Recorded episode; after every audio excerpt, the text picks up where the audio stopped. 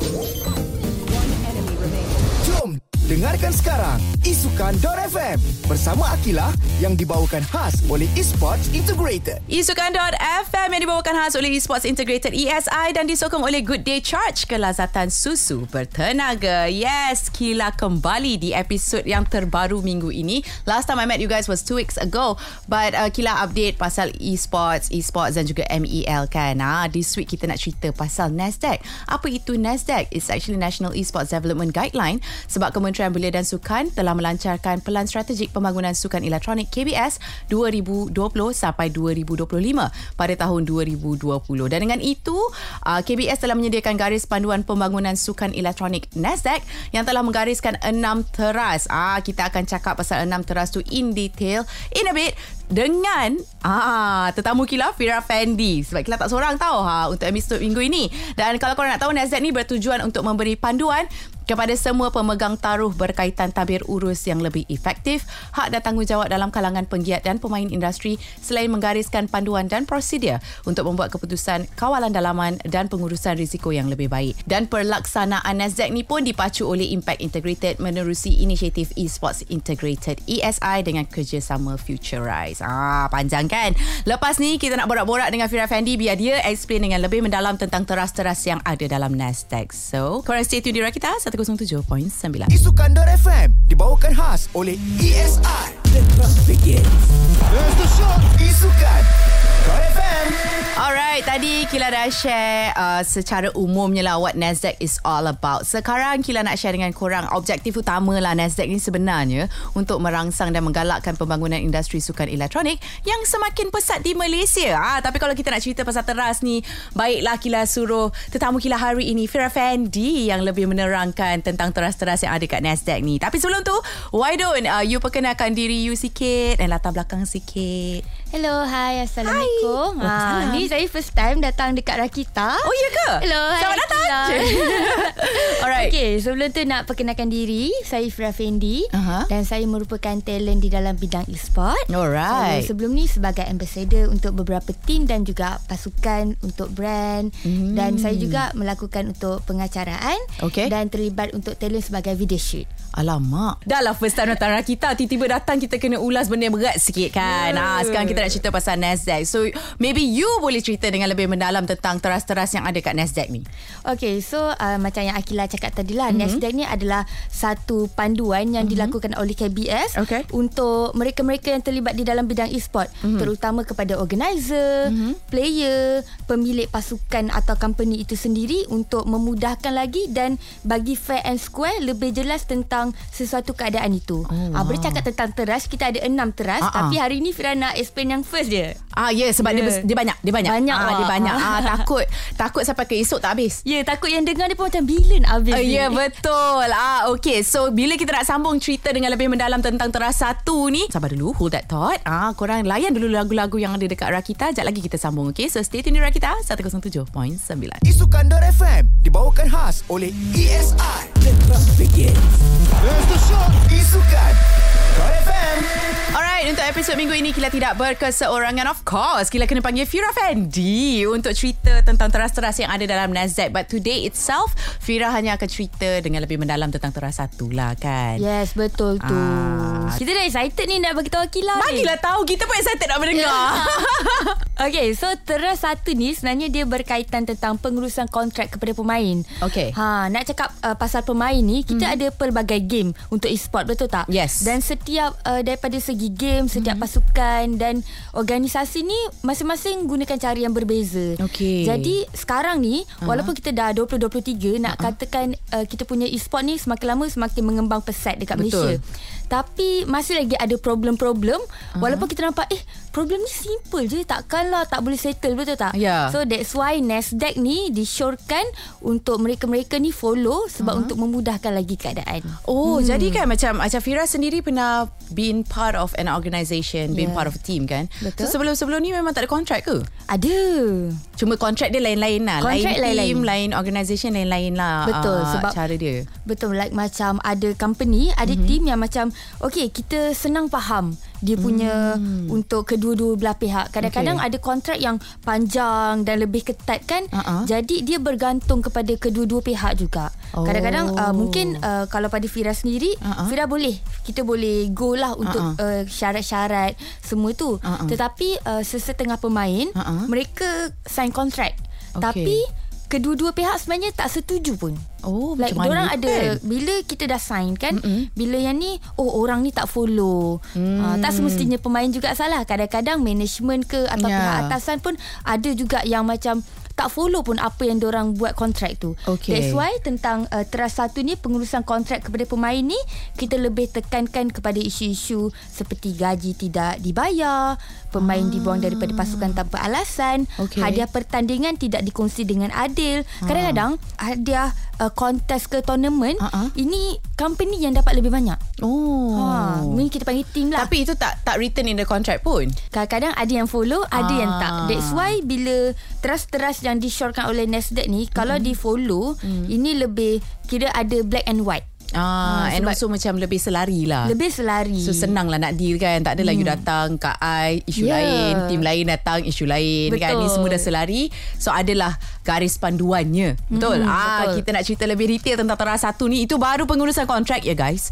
Ah, bear in mind. Kita nak cakap lagi. Kita akan bagi Fira lah. Terangkan dengan lebih mendalam. So you guys stay tune di kita. 107.9. Isu Kandor FM. Dibawakan khas oleh ESI.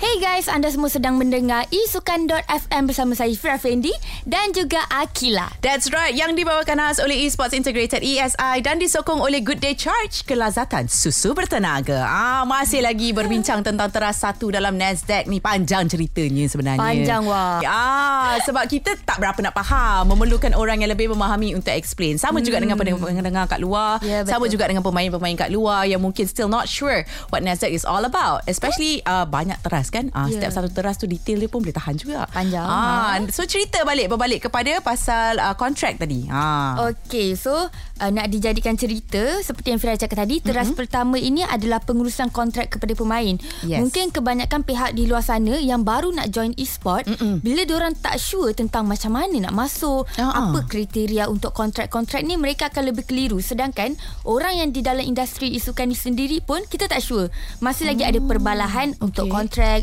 ada yang tak follow dan ada juga yang memang tak ada kontrak langsung.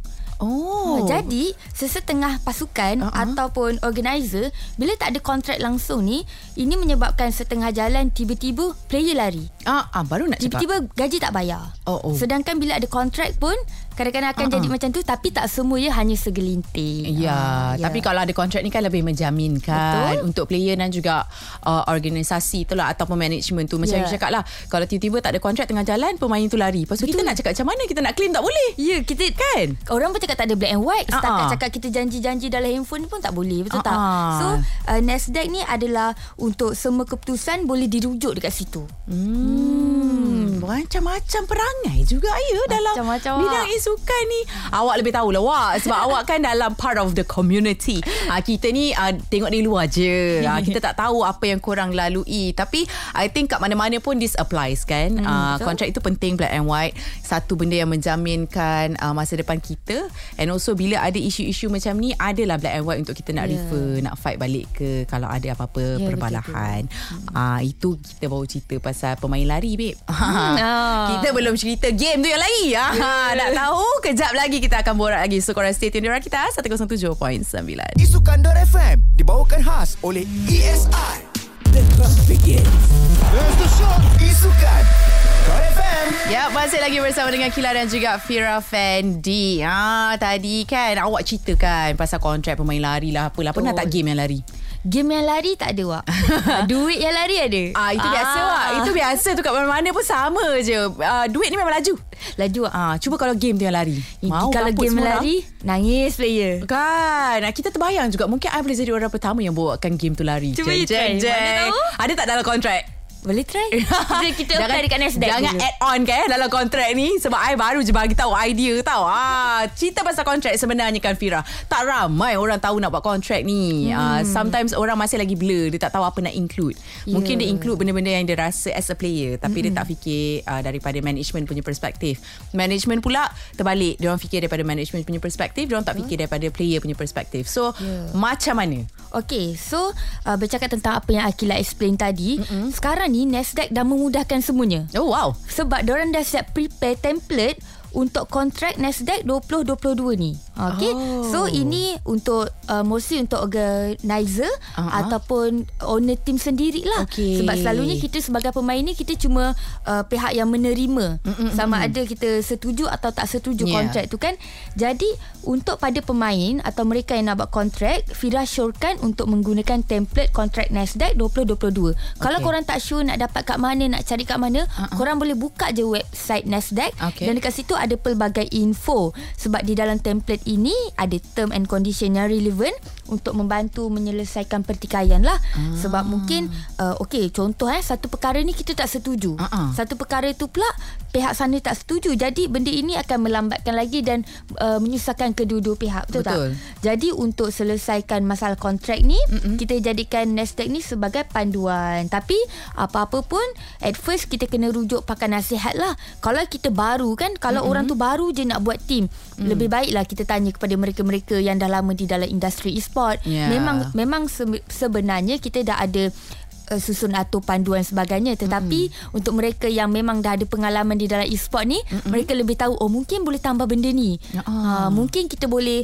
adjust sikit untuk kurangkan apa yang ada dekat sini supaya benda tu lebih nampak profesional dan kontrak tu legit dan sah daripada segi undang-undang Wow hmm. Banyak benda kita kena duduk bincang PM tepi ni Fira Kita boleh ni, balik ah, Mana tahu tiba-tiba I start nak jadi streamer kan ah, You kena nak duduk buat dengan team you sendiri? Belum Macam- lagi lah Belum lagi? Belum lah Diri sendiri pun tak terurus Jangan cerita team ah, Itu lambat Itu jauh perjalanan dia Mungkin tahun 2025 ah, Nasdaq pun dah keluar Dengan template baru mungkin lagi 2 tahun je Ah yelah hmm. mana tahu time tu dah keluar template baru ah. Oh. Dah lagi banyak add on. sebab tu kita kena follow up Nasdaq Yelah. Ha, so tapi sebelum tu I kena bincang dulu dengan orang uh, penasihat. Orang yang ada experience dalam industri which is you lah. Ah, yang takut. idea sekarang ni. ah, kalau nak tahu lebih banyak lagi, kejap lagi uh, Fira akan share dengan lebih banyak. Seronok pula I dengan Fira ni berbercakap kan. korang pun mesti enjoy juga kan. Jadi korang stay tune di Rakita 107.9. Isu Kandor FM dibawakan khas oleh ESI. The class begins. There's the shot. Isukan. Alright, masih lagi bersama dengan Fira Fendi dan Akila dalam Isukan.fm untuk episod minggu ini. Ah, katanya Fira ada sikit lagi tentang Teras Satu Nasdaq ni dia nak share dengan kita betul? ya betul Ah, mainly pasal kontrak lah Teras Satu ni kan. Yes, betul. Ah, so you nak cerita kontrak ni uh, lebih diberi perhatian oleh pemain eh? Hmm, macam tadi Fira dah cakap uh, berkaitan untuk mereka yang uh, kepunyaan owner owner team, Ha-ha. organisasi dan sebagainya. Yes. Sekarang ni kita nak cakap bagi side pemain pula. Ah. Ah, sebab kontrak ni dia kena fair untuk kedua-dua belah pihak. Betul. Kalau satu pihak je yang macam lebih wah benefit dia banyak, so Ah, ah. benda tu tak fair kepada pemain. Betul dan so, so, itu bukan kontrak lah. Itu bukan kontrak. Ah, itu Ah. bukan kontrak. itu sesama pandai buat sendiri. Yeah. Itu show sendiri. Yes. So sekarang Fira nak uh, nak simplify sedikit lah tentang perkara yang perlu diberi perhatian oleh pemain sebelum mereka mendan menandatangani kontrak dengan mana-mana kelab. Okay. First, mereka kena make sure mereka ada jaminan daripada pihak kelab tersebut untuk make sure kerjaya mereka ada perkembangan bagus. Hmm. Ha.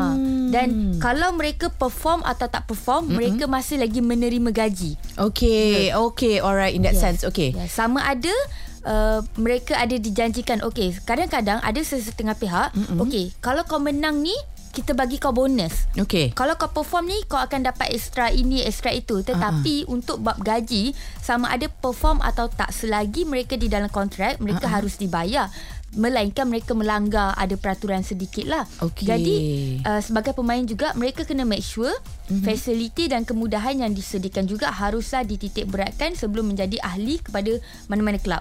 Contohnya? Contohnya uh, kadang-kadang ada pemain oh kita tak cukup device Hmm. tetapi untuk menjadi uh, pemain kepada pasukan tim ni kau memerlukan PC, Ya. device dan sebagainya. Mungkin ini boleh uh, deal lah di antara kedua-dua pihak Okey. sama ada daripada gaji mm-hmm. ataupun mereka memberikan kemudahan yang disediakan untuk para pemain. Hmm, yelah, yelah nak nak training bagai kan. Hmm, Ah, ah. betul. Tapi Tetapi- macam mana nak menang?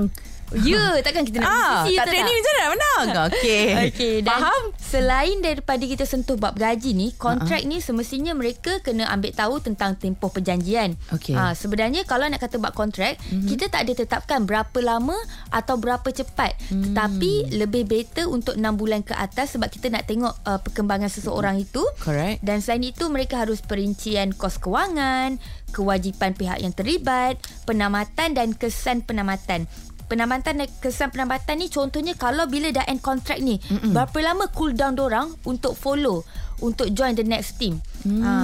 Contoh kalau okay, kalau kita dah ni 3 bulan lepas habis kontrak ni Mm-mm. baru boleh follow next team. Oh. Ada yang macam tu, ada yang okay. kena ada cool down period dia, ada yang tak ada langsung dan seterusnya harta intelek iaitu tag permainan dan hak image pemain kesemua terma-terma ni mesti ada dalam sebuah kontrak yang jelas dan adil tapi kalau ada poin yang tak ada atau ada lebih ni mestilah mm-hmm. dibincang dulu ter, uh, untuk kedua-dua pihak sebab kadang-kadang mm. ada pasukan bila orang buat kontrak tapi kemudahan langsung tak disediakan.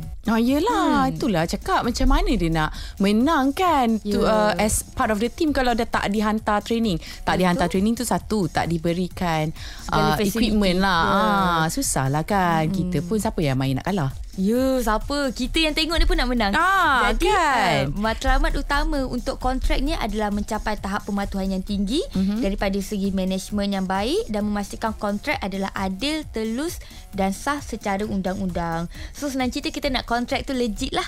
Yes. Uh, bagi kedua-dua pihak dapat melakukan kewajipan mereka dan menyumbang kepada ekosistem yang sihat dan berkembang dalam isukan. Correcto mundo. Ah, kepada pemain-pemain semua, make sure bila korang nak sign kontrak tu ada ada benda-benda penting ini ya. Ah, jangan ingat nak menang je. Sebelum menang kena fikir benda-benda ni dulu. Ah, jauh perjalanan tu dik. Oi.